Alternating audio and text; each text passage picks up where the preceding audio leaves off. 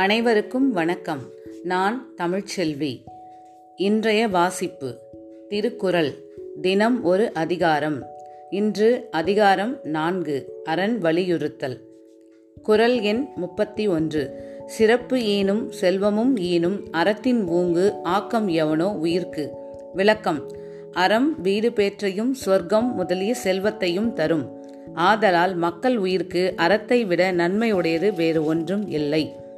குறள் எண் முப்பத்தி இரண்டு அறத்தின் ஊங்கு ஆக்கமும் இல்லை அதனை மறத்தலின் ஊங்கு இல்லை கேடு. விளக்கம்.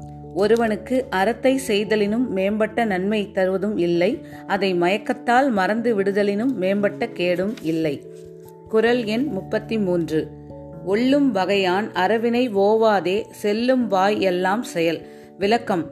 ஒவ்வொருவரும் தம்மால் இயன்ற அளவுக்கு அரசியல்களை இடைவிடாமல் செய்ய வேண்டும்.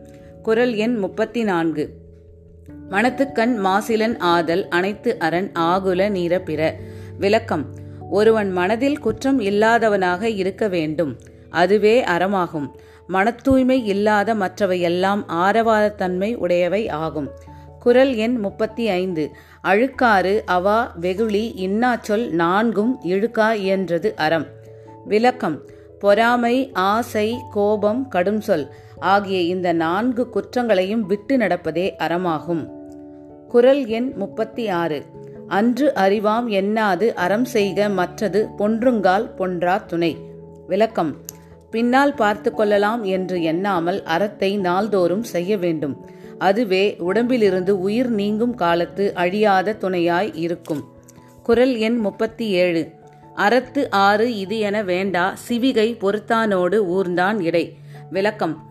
பல்லக்கை சுமப்பவனிடத்தும் அதில் ஏறி செல்பவனிடத்தும் அறத்தினது பயன் இத்தன்மையது என்று சொல்ல வேண்டியது இல்லை.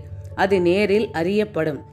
குரல் எண் முப்பத்தி எட்டு வீழ்நாள் படாமை நன்று ஆற்றின் அக்தொருவன் வாழ்நாள் வழியடைக்கும் கல். விளக்கம். ஒருவன் அறத்தை ஒரு நாளும் விடாமல் செய்வானாகில் அச்செயலானது மறுபடியும் பிறவி வராமல் தடுக்கும் கல்லாக அமையும். குரல் எண் முப்பத்தி ஒன்பது அறத்தான் வருவதே இன்பம் மற்றையெல்லாம் புறத்த புகழும் இல. விளக்கம். அறத்தோடு பொருந்தி வரும் இன்பமே இன்பமாகும். அறத்தோடு பொருந்தாதது வருவன எல்லாம் துன்பம் தருவனவாகும். அவை புகழும் இல்லாதவை ஆகும். குரல் எண் நாற்பது. செயற்பாலது ஓரும் அரணே ஒருவர்க்கு உயர்பாலது ஓரும் பழி.